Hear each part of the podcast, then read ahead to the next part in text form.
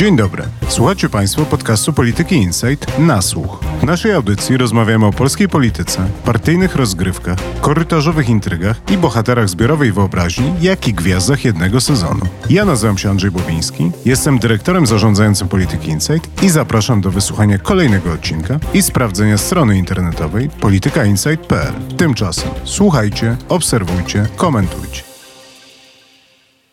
Jest środa 8 listopada. W poniedziałek prezydent Andrzej Duda wygłosił orędzie, w którym zapowiedział, że na szefa rządu w pierwszym konstytucyjnym kroku powoła obecnego premiera. Chwilę wcześniej na wrocławskim Jagodnie Donald Tusk zapowiedział, że w piątek cztery partie zamierzają sfinalizować rozmowy i podpisać umowę koalicyjną. W nadchodzący poniedziałek odbędzie się pierwsze posiedzenie dziesiątej kadencji Sejmu i Senatu. Chwilę później prezydent Andrzej Duda desygnuje Morawieckiego. Morawiecki nie zbierze większości, wygłosi ekspozę w Sejmie, przegra głosowanie i następnie rząd powoła Donald Tusk. Dziś rozmawiam z Wojtkiem Szackim o tym, jak się urządza prawa strona sceny politycznej przed nadchodzącą zmianą władzy. Zapraszam na nasłuch. Wojtku, w tym tygodniu Andrzej Duda jest na ustach wszystkich, a największą ciekawość budzi nowy stary doradca prezydenta Marcin Mastalerek.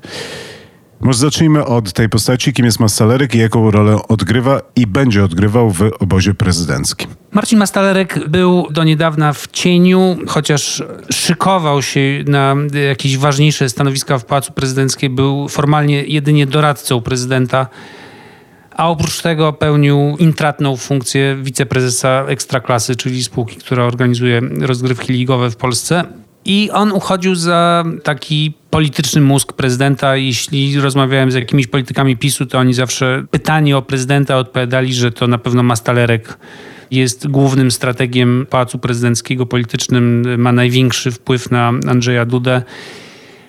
Jeśli chodzi o politykę krajową, oczywiście. I Mastalerek ma ze sobą własną też polityczną biografię. On jest wciąż dość młodym politykiem, ale zaczął się wyświetlać jako jeden z młodszych posłów PiSu po 2010 roku. Najpierw zdaje się trafił do samorządu, w 2011 roku został posłem, później awansował na rzecznika partii po Adamie Hoffmanie i został jednym z ważnych sztabowców Andrzeja Dudy i wówczas zbliżył się do późniejszego prezydenta.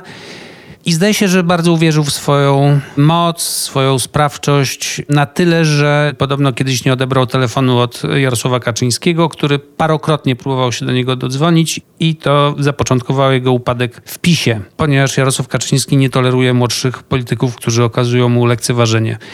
I to doprowadziło do tego, że Mastalerek nie znalazł się na listach wyborczych PiSu w 2015 roku i na jakiś czas zniknął z horyzontu i później objawił się jako doradca prezydenta i zaczął tak powoli wracać. No i teraz wygląda na to, że jest najważniejszą osobą przy boku prezydenta. Paweł Szrot, jego poprzednik na stanowisku szefa gabinetu Andrzeja Dudy, został wybrany do Sejmu.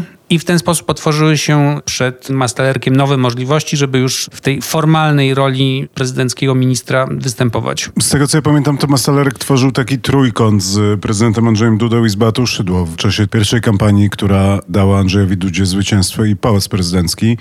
Czy wiemy, co go na tym etapie łączy z Beatą Szydło? Czy ten trójkąt nadal obowiązuje, funkcjonuje? Ten trójkąt się już dawno temu rozpadł i nie wiem, czy on teraz powstaje z powrotem. On się rozpadł, ponieważ Beata Szydło, walcząc o pozostanie na czele rządu, zawiodła się na Andrzeju Dudzie. Tam był moment osłabienia relacji między Andrzejem Dudą a Beatą Szydło.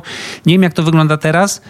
Nie wiem też, jak duże są ambicje Marcina Mastalerka. Wiem tyle, że on w kilka dni od nominacji zrobił wokół siebie więcej hałasu niż jego poprzednik Paweł Szrot przez cały okres urzędowania. Mastalerek wkroczył z przytupem do tej polskiej polityki. Jeszcze zanim został mianowany, odesłał Jarosława Kaczyńskiego na emeryturę. Później między innymi zapowiedział orędzie prezydenta w sprawie desygnowania premiera oraz już później powiedział, że Władysław Kosiniak-Kamysz zaprzepaścił dziejową okazję, żeby zostać premierem. No, Mastal tylko jeszcze krąży taka legenda, że ma on taki genialny polityczny umysł. Czy wierzysz w tę legendę i skąd ona się bierze? Tak powiadają w PiSie. To znaczy, wiele osób z PiSu, z którymi rozmawiam, jest pod wrażeniem talentów politycznych Mastalerka nie wiem, czy to jest kwestia tego powiedzenia na bezrybiu i rak ryba i czy to jest właśnie to, czyli pad prezydencki był raczej pozbawiony ludzi o politycznym temperamencie. Andrzej Duda był tam jedynym politykiem, który tak naprawdę się interesował polityką krajową. Wszyscy inni ci ministrowie są trochę z innego porządku. No i Mastalerek jest uznawany przez większość moich rozmówców za takie polityczne zwierzę i polityczny talent. Zobaczymy. Na pewno ma talent do tego, żeby było o nim głośno. Talent to jedno, ale też wydaje mi się, że on po prostu dobrze odnalazł się we właściwym miejscu, we właściwym czasie. To znaczy, to jest taki moment, tak jak mówiłem na początku, że wszystkie oczy są zwrócone na Andrzeja Duda, więc tym łatwiej się wybić, szczególnie, że Andrzej Duda raczej występuje tylko z ogłoszeniami oficjalnymi i w takich sytuacjach bardzo oficjalnych, więc tym samym Mastalerek może brylować i chodzić. Nawet wczoraj był w TVP Info. Teoretycznie tak, tylko że wcześniej było wielu tych ministrów prezydenckich, którzy chodzili do mediów i mówili różne rzeczy i one prawdę mówiąc się jakoś specjalnie nie przebijały, a tutaj Marcin Mastalerek poszedł do Radia Z i powiedział, że Jarosław Kaczyński powinien iść na emeryturę i już było o nim bardzo głośno. No dobrze, to ostatnie pytanie o Marcina Mastalerka. Na ile wierzysz w te plotki legendy, że to on teraz jest nie dość, że mózgiem politycznym Andrzeja Dudy, ale wręcz takim trochę osobą, która kontroluje Andrzeja Dudę, bo to jest też jakaś taka jedna z tych opowieści, które krążą po mediach, które potencjalnie mogą być dla niego niebezpieczne, no bo żaden polityk, a tym bardziej żaden prezydent nie lubi, żeby wymyślano mu jakichś Rasputinów, którzy mieliby nimi władać i pociągać, pociągać za, za sznurki. sznurki. No zwłaszcza ten prezydent chyba nie lubi takich metafor. Natomiast od czasu do czasu pojawia się w Pałacu Prezydenckim ktoś, kto ma ksywkę wiceprezydent i nie wykluczam, że Mastalerek chciałby być takim wiceprezydentem w Pałacu Prezydenckim Andrzeja Dudy. Kadencja ta druga Andrzeja Dudy się nieuchronnie kończy. Są prawdopodobnie różne plany związane z życiem po prezydenturze. Mastalerek na pewno też ma jakieś pomysły na siebie. Chce na pewno urosnąć politycznie przez te półtora roku do wyborów. I w obliczu pewnego deficytu talentów politycznych na prawicy myślę, że Mastalerek może jeszcze urosnąć. Natomiast no, są też oczywiste zagrożenia, bo jest to człowiek, który w mediach jest w stanie powiedzieć wszystko i niewykluczone, że to mu kiedyś zaszkodzi. Przejdźmy do samego orędzia. Czy twoim zdaniem Andrzej Duda mógł zrobić inaczej? Czy mógł wskazać kogoś innego niż Mateusz Morawiecki? I tym samym dlaczego wskazał Morawieckiego? Oczywiście, że mógł, oczywiście, że powinien, natomiast musiałby być kimś innym niż jest, więc w sumie nie mógł. Według mnie prezydent powinien wskazać Donalda Tuska, ponieważ do, za Donaldem Tuskiem stoi większość sejmowa. Jeśli prezydent z jakiegoś powodu nie wierzył w to, że jest 248 posłów gotowych poprzeć rząd Donalda Tuska w nowej kadencji, to mógł w tym orędziu powiedzieć, że wstrzyma się z powierzeniem misji tworzenia rządu do momentu wyboru marszałka Sejmu i że wtedy się okaże, jaka większość w tym Sejmie jest. I kierując się tym wskazaniem, powoła przyszłego premiera. Natomiast nie mógł tak zrobić, ponieważ nie chciał powierzyć rządu Donaldowi Tuskowi, a nie mógł powierzyć tego rządu komukolwiek innemu. No dobra, to ja podejmę się obrony Andrzeja Dudy. Czy nie masz trochę tak, że w dzisiejszej Polsce, w bardzo silnie spolaryzowanej, jednak mimo wszystko nadal rzeczywistości politycznej, w sytuacji, w której 7,6 miliona ludzi głosowało na ten PiS, czy nie jest tak, że prezydent Andrzej Duda, który w sposób oczywisty jest powiązany z tym obozem, nie mógł wbić noża w plecy swojemu elektoratowi, elektoratowi partii, która go wystawiała dwa razy w tych wyborach i powierzyć tę misję arcywrogowi, osobie, która była tak opisywana przez media i tak funkcjonuje w tym całym imaginarium tej strony sceny politycznej, po której prezydent Andrzej Duda się znajduje. To znaczy, czy w tej sytuacji, wyobraź sobie sytuację, w której Andrzej Duda wychodzi i mówi powierzę misję Donaldowi Tuskowi. Mam wrażenie, że to, co w tym momencie usłyszałem, to nie była obrona prezydenta, tylko wytłumaczenie motywów, które za nim stały. No tak, tak, tak, albo szukam empatii. Tak, bo to jest z punktu widzenia interesów politycznych PiSu jest to ruch jak najbardziej zrozumiały. PiS tego chciał. Ja teraz rozmawiałem z jednym posłem PiSu, który powiedział, że go 1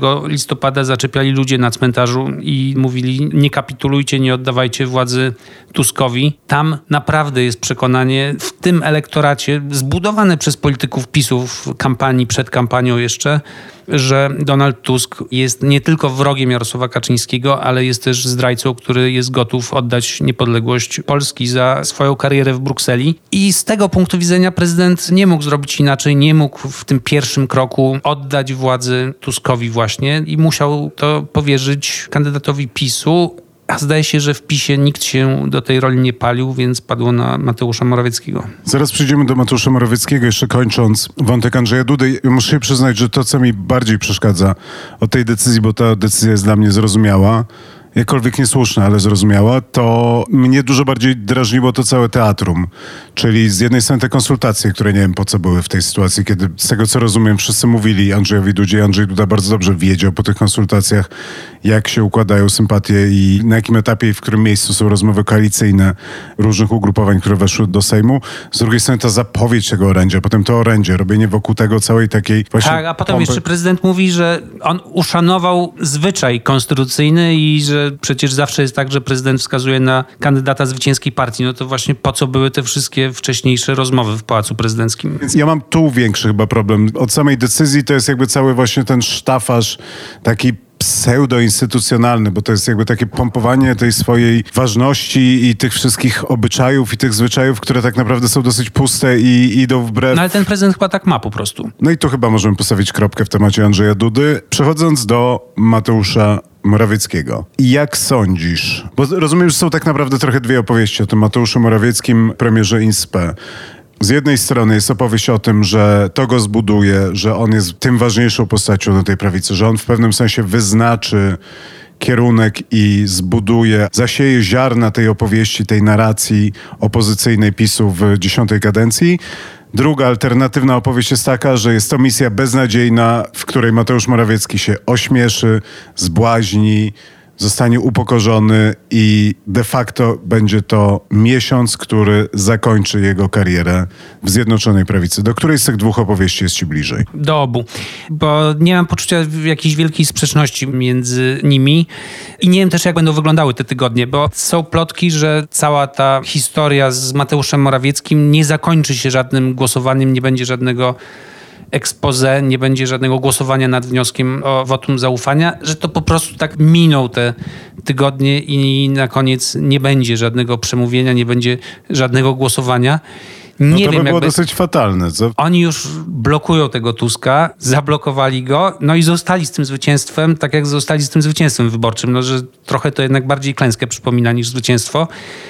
No i teraz, jeśli chodzi o samego Morawieckiego, Oczywiście, że wszyscy wrogowie na prawicy będą mówili, że to jest upokorzenie, będą drwili z premiera mniej lub bardziej otwarcie. Dziennikarze się naśmiewają bezlitośnie i słusznie zresztą z tych wszystkich rozmów, które prowadzi teraz Mateusz Morawiecki słyszy się ministrów obecnego rządu, którzy mówią, że są jakieś rozmowy z posłami, którzy mają dobro Polski na sercu. No i człowieka śmiech ogarnia, bo nic z tych rozmów nie wyjdzie i tak jak PiS ma teraz tych 194 posłów, to prawdopodobnie mniej więcej tylu posłów zagłosuje za rządem Morawieckiego, jeśli w ogóle do takiego głosowania przyjdzie. Natomiast Morawiecki na pewno pokazuje w ten sposób Jarosławowi Kaczyńskiemu lojalność do końca. Parę razy już w tych ostatnich sześciu latach udowodnił, że jest w stanie zrobić wszystko, że bardziej dba o dobro partii i dobre samopoczucie prezesa niż o własny kręgosłup. I teraz właśnie pełznie w tej swojej misji w stronę upokorzenia, zbłaźnienia się i porażki ale prawdopodobnie później chciałby się podnieść, otrzepać i, i powiedzieć: Zrobiłem to, panie prezesie. Można na mnie polegać nawet w najtrudniejszych czasach, nawet w najgorszych możliwych momentach. Jestem gotów zrobić wszystko. Ale gwoli uczciwości trzeba oddać Morawieckiemu, że jest to jednak, i moim zdaniem już parę razy o tym mówiliśmy i przy paru właśnie takich sytuacjach, kiedy Mateusz Morawiecki wiązał swój kręgosłup w supeł, jest to dosyć niesamowita umiejętność jednak w polityce, żeby być w stanie ustać wszystkie te upokorzenia, podnieść się, otrzepać. To też świadczy o bardzo dużej odporności psychicznej. W sensie bardzo wielu polityków jednak w pewnym momencie by no jakoś nie potrafiło tego wytrzymać, a Mateusz Morawiecki rzeczywiście, tak jak powiedziałeś, otrzepuje się, idzie dalej i to jest jednak bardzo duża umiejętność. Powiedzmy. No jest, no. No dobrze, ale nie jestem pewien, czy uzyskałem odpowiedź, znaczy uzyskałem odpowiedź, że obie opowieści są ci bliskie. Ale koniec końców to, co staram się dowiedzieć, czy Twoim zdaniem po tym miesiącu Mateusz Morawiecki będzie silniejszy czy słabszy w partii i w drugim kroku, czy będzie miał przyszłość w tej partii, czy to jednak jest jakieś takie zwieńczenie jego kariery politycznej i moment, w którym powinien zacząć patrzeć sympatią ku Sulejówkowi? Mhm. Myślę, że fakt, że on się zdecydował na tę jednak upokarzającą go misję, to, że on potrafi powiedzieć w wywiadzie dla Interi, że jest gotów być ministrem w rządzie Władysława Kośniaka-Kamysza, znaczy, że jest w stanie zrobić wszystko, to nie dlatego, że chciałby za chwilę pójść na emeryturę. Znaczy, gdyby on pomyślał sobie, okej, okay, jestem człowiekiem zamożnym, byłem premierem 6 lat, mogę teraz zniknąć z życia publicznego, to myślę, że on by tego nie zrobił. Znaczy, sądzę, żeby powiedział, okej, okay, przegraliśmy, mógłby się zrzec mandatu i właśnie osiąść w jednej ze swoich działek, czy też działek swojej żony. Ale myślę, że tak nie zrobi. Myślę, że to, że on to właśnie czyni, co czyni, wskazuje na to, że chciałby jeszcze odegrać rolę w polityce z pomocą Jarosława Kaczyńskiego, który ma wobec niego dług wdzięczności niewątpliwie i zagrać o dużą pulę. Myślę, że Mateusz Morawiecki widzi siebie jako kandydata na prezydenta. On jest wciąż bardzo popularnym politykiem, ma stuprocentową rozpoznawalność, jest w czołówce rankingu zaufania do polityków. Udało mu się nie zużyć społecznie, przynajmniej w elektoracie PiSu i może troszeczkę szerzej niż tylko w elektoracie PiSu, bo te jego osobiste notowania są wyższe niż notowania PiSu.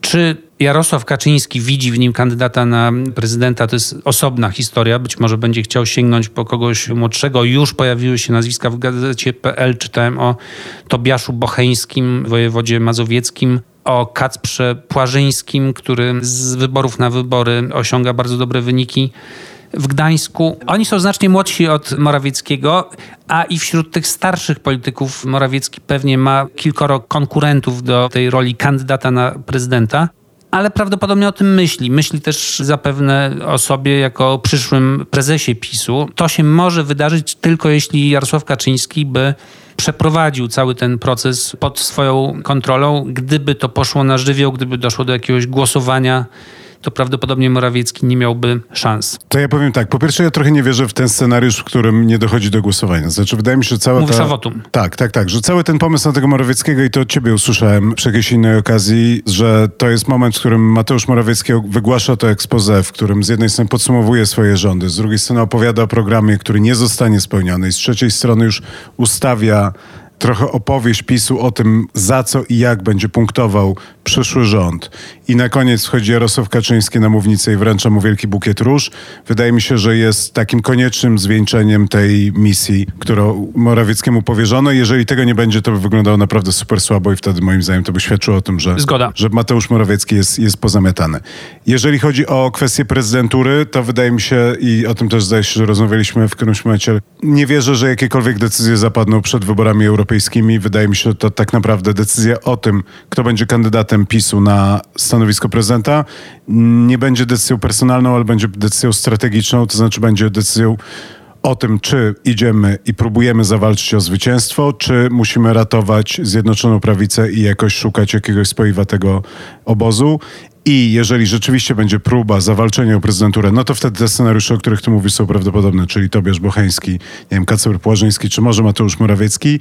Natomiast jeżeli to będzie próba uratowania tego, co zostanie i próba utrzymania jakiejś spoistości tego obozu, no to ja bym szukał jednak wśród takich polityków jak Przemysław Czarnek, czy jakichś takich tak zwanych hardlinerów, którzy zapewnią przetrwanie i będą służyli bardziej temu, żeby jakoś się zabetonować, scementować i pomyśleć, co dalej po, a nawet przed następnymi wyborami parlamentarnymi. Więc wydaje mi się, że to jest bardzo przedwczesna w ogóle dyskusja. E, zgoda, ale ja myślę, że Mateusz Morawiecki po prostu podchodzi do przyszłości w sposób wielowariantowy. A może start w wyborach prezydenckich, a jeśli nie, to może próba walki o prezesurę partii, a może jeszcze coś innego. No, nie sądzę, żeby to była kariera europosła. Z otoczenia Morawieckiego słyszę, że do Europarlamentu pan premier się nie wybiera. Naprawdę, a wydawałoby się, że to jest dosyć sensowny i rozsądny kierunek na czas opozycji, bo ja muszę przyznać, że nie do końca wyobrażam sobie Mateusza Morawieckiego w ławach opozycyjnych. No, ma podobno być szefem zespołu, który będzie rozliczał rząd Donalda Tuska. Jak już o dziwo nie uda mu się stworzyć własnego. No dobrze, a słuchaj, to jeszcze zacząłem się na sekundkę i w tym samym przeszedł do Jarosława Kaczyńskiego, ale też nie do końca wyobrażam sobie, żeby Mateusz Morawiecki był w stanie i miał siłę polityczną, żeby przejąć Zjednoczoną Prawicę. Znaczy, wydaje mi się, że tylu wrogów, ilu on zasłużenie bądź nie narobił sobie na prawicy, no to jest jednak bagaż, z którym bardzo, bardzo, bardzo ciężko byłoby przejąć tą partię, szczególnie partię tak podzieloną i jednak wewnętrznie skłóconą, o czym rozmawialiśmy przez ostatnie 8 lat. Więc nawet takie bardzo intensywne namaszczenie przez Jarosława Kaczyńskiego myślę, żeby może w najlepszym wypadku pozwoliło mu tę partię przejąć, ale potem następnie zostałby dosyć szybko obalony, no bo ten Jarosław Kaczyński musiałby po prostu siedzieć nad nim cały czas i go pilnować i go asekurować. Ja rozumiem, że jak będzie odchodził, to nie po to, żeby cały czas zwalczać wrogów Mateusza Morawieckiego. I to mnie prowadzi do pytania o przyszłość Jarosława Kaczyńskiego, który rozumiem, że nie pojawił się na tym klubie. I pytanie brzmi, czy Twoim zdaniem Jarosław Kaczyński nadal kontroluje swoją partię i czy będzie w stanie w tej kadencji utrzymać dyscyplinę i porządek. Dyscyplinę to znaczy, żeby nie dopuścić do walki frakcyjnej, a porządek tak, żeby jakoś mniej więcej ta cała kolorowa gromada różnych posłów z różnych mniejszych czy większych ugrupowań partii i partyjek rzeczywiście ciągnęła ten wóz w tym samym kierunku, bo wydaje mi się, że to wcale nie będzie oczywiste i nie będzie proste, patrząc, nie wiem, z jednej strony Marka Jakubiaka, z drugiej strony na Łukasza Mejza, z trzeciej strony na różnych posłów suwerennej Polski. No i tutaj mieszasz trochę pojęcia, przepraszam, że tak powiem, ale raz mówisz Zjednoczona Prawica, raz PiS, a to są dwie różne historie i dwa różne byty. I myślę, że jeśli chodzi o PiS, to myślę, że tutaj Jarosław Kaczyński wciąż trzyma tę partię w garści. Rzeczywiście, ja widziałem go w Spale i to było chyba jedyne jego dłuższe wystąpienie publiczne po wyborach. Nie wyglądał wówczas na człowieka w najlepszej formie, zarówno fizycznej, jak i intelektualnej. Później zniknął z horyzontu i teraz słyszymy, że jest chory. Nie było go nie tylko na tym pierwszym nieformalnym posiedzeniu klubu, ale również na posiedzeniu rządu. Sam Mateusz Morawiecki prowadził obrady, to krzesło obok niego było puste, a Kaczyński, przypominam, jest wciąż wicepremierem. Natomiast wciąż sądzę, będzie w stanie kontrolować tę partię. Ta partia jest potężną, mimo wszystko, mimo tej porażki, machiną ze strukturami, które liczą ponad 40 tysięcy członków, z subwencją roczną w wysokości 26 milionów złotych w tej kadencji będzie, zdaje się, PiS dostawał. Wciąż największym klubem w Sejmie, z sojusznikiem w Pałacu Prezydenckim, chociaż to może być dość kapryśny sojusznik w tej kadencji z licznymi instytucjami obsadzonymi wciąż przez ludzi PiSu, z władzą w kilku sejmikach i z dość mocną w sumie pozycją w dużej frakcji europejskiej w EKR-ze, a EKR może jeszcze po wyborach europejskich urosnąć i być jeszcze ważniejszy w Parlamencie Europejskim. I myślę, że w tym momencie ci wszyscy pułkownicy wokół Jarosława Kaczyńskiego, Błaszczak, Sasin, Witek, to są osoby, którym Kaczyński może nadal bezgranicznie ufać? Z naciskiem na Sasin? Myślę, że nie wszystkim i nie do końca. Zaufanie jest jakoś tam stopniowalne. Na pewno nie Beacie Szydło. Zakładam, że również nie wspomnianemu przez ciebie Jackowi Sasinowi. Myślę, że taką ostoją jest wciąż Mariusz Błaszczak, wciąż Joachim Brudziński. Bardzo jestem ciekaw, kto będzie sekretarzem generalnym, czyli szefem struktur po Krzysztofie Sobolewskim. Pierwsze, zresztą nawet oficjalne wieści, bo to wiceprezes partii Antoni Macierewicz w papie powiedział, że Piotr Milowański będzie szefem struktur, czyli dotychczasowy zastępca Krzysztofa Sobolewskiego, ale później to moi rozmówcy dementowali. No i rzeczywiście chyba trudno oczekiwać, żeby szefem struktur największej partii w Polsce był człowiek, który ma ze sobą jedynie staż w Radzie Dzielnicy Wola i później nie wywalczył reelekcji w 2018 roku i no nie ma żadnej wagi politycznej. Więc spodziewam się raczej nominacji dla człowieka, który będzie kimś istotniejszym i gdyby to był Piotr Milowański, byłbym zdziwiony. Zobaczymy. Więc tutaj Wiele nam powiedzą też wybory pełnomocników. Prawdopodobnie w PiSie dojdzie do jakiejś rewolucji kolejnej okręgowej. Mieliśmy ponad rok temu wielką zmianę i powołanie 100 pełnomocników w okręgach. Teraz okazuje się, że to jednak nie zdało egzaminu. Prawdopodobnie będzie powrót do jakichś większych struktur, do mocniejszych prezesów okręgowych. Zobaczymy. Zakładam, że tutaj Jarosław Kaczyński będzie miał kontrolę zarówno nad tym, kto zostanie sekretarzem generalnym, i kto będzie rządził partią w terenie. I sądzę, że wciąż będzie miał decydujący głos w sprawie list wyborczych w wyborach do sejmików. Trzeba pewnie będzie upchnąć tych różnych kandydatów na posłów, którzy się nie dostali. będzie miał decydujący wpływ na to, kto będzie startował w kolejnej beznadziejnej misji, czyli w rywalizacji o prezydentury największych miast. I wreszcie będzie miał długopis, którym napisze listy do Europarlamentu. A następnie to on wybierze kandydata na prezydenta. Jego pozycja Jarosława Kaczyńskiego jest wciąż super mocna i to nie tylko ze względu na statut PiSu, który mu tę władzę nad partią daje niepodzielną, ale również ze względu na autorytet i posłuch wśród wyborców. Znaczy nie wyobrażam sobie, żeby ktoś otwarcie zaatakował teraz Jarosława Kaczyńskiego z PiSu a zwłaszcza ci pułkownicy, o których rozmawialiśmy. Co się wydarzy w PiSie od dołu, to jest zupełnie inna historia. Iluś posłów ma teraz świadomość, że jeśli partia przegra kolejne wybory, to oni będą kolejni na liście osób, które wypadną z Sejmu ci wszyscy posłowie, którzy załapali się z ostatnich miejsc, wiedzą, że jeszcze jeden kryzys PiSu i oni znikną z polityki. Jest ta historia z Bartłomiejem Wróblewskim, który, jak powiedział to jeden z posłów, przemyka kanałami, ponieważ wszyscy w partii patrzą na niego wilkiem obciążając go winą za porażkę wyborczą, ponieważ to on stał za wnioskiem do Trybunału Konstytucyjnego, który zakończył się zaostrzeniem prawa aborcyjnego w Polsce w 2020 roku. I już krążą historie wśród posłów, że on szantażował wówczas prezesa, że jeśli prezes się nie zgodzi na ten wniosek, to on, Bartłomiej Wróblewski, wyprowadzi 40 konserwatywnych posłów z PiSu i utworzy własne ugrupowanie i własny klub w Sejmie.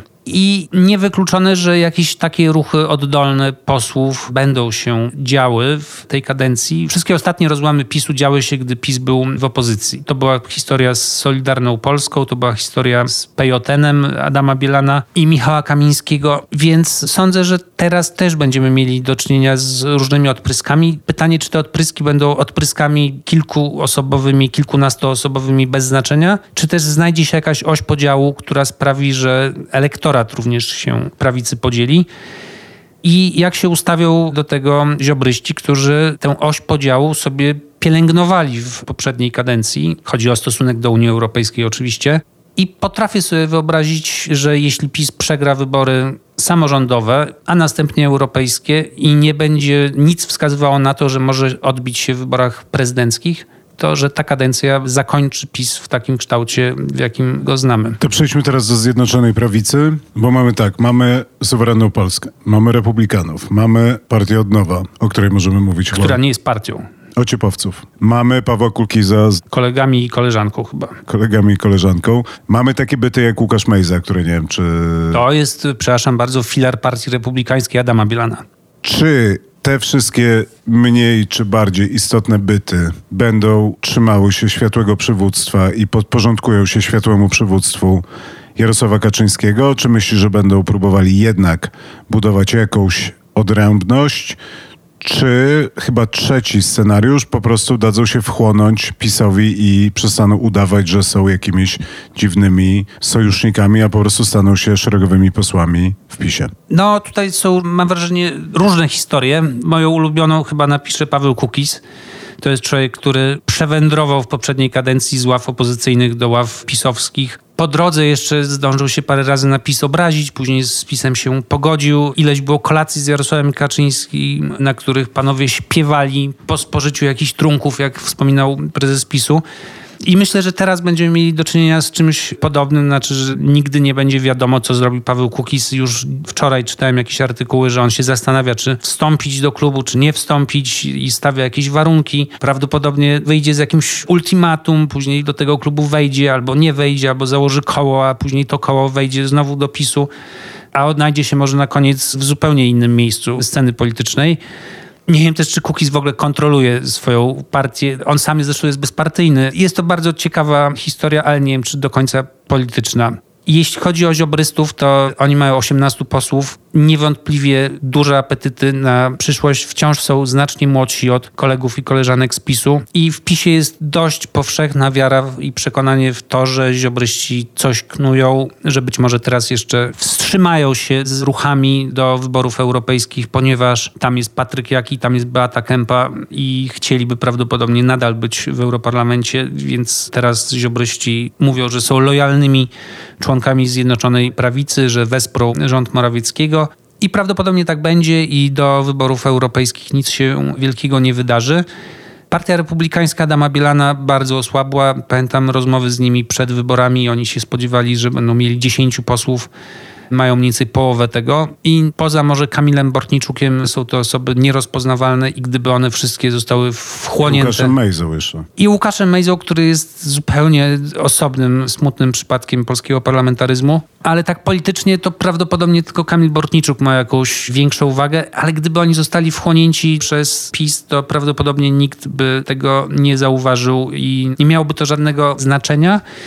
Jeśli chodzi o Ociepę, no to od razu po wyborach pojawiły się plotki, że Ociepowcy, których jest mniej więcej pięciu, też oni przetrwali mniej więcej w niezmienionej formie te wybory, że oni rozmawiają z PSL-em, że może się dogadają. Ostatecznie zdaje się nic z tego nie wyszło i na razie Ociepowcy pozostają jeszcze z tytułami wiceministrów, bo to są przeważnie wiceministrowie, byli nazywani Związkiem Zawodowym Wiceministrów i na razie pozostają w tej zjednoczonej prawicy, ale nie dałbym sobie palca obciąć, że w niej pozostaną do końca kadencji.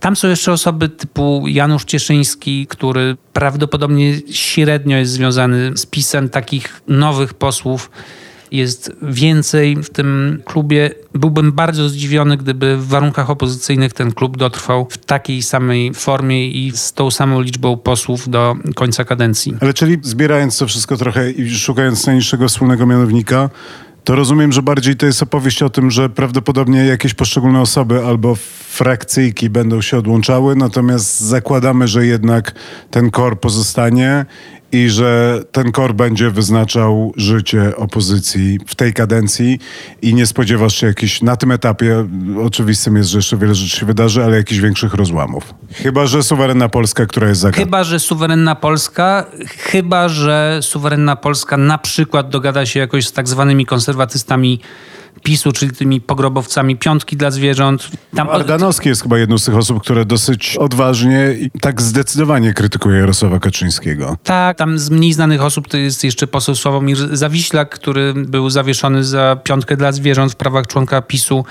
i potem zbliżył się do ziobrystów, więc prawdopodobnie ziobryści, gdyby ruszyli, to porwaliby za sobą jeszcze jakąś część tych posłów z tylnych ław PiSu. Ale krótko mówiąc, te małe rozłamy, odpryski prawdopodobnie będą się zdarzały i to będzie miało znaczenie głównie personalne.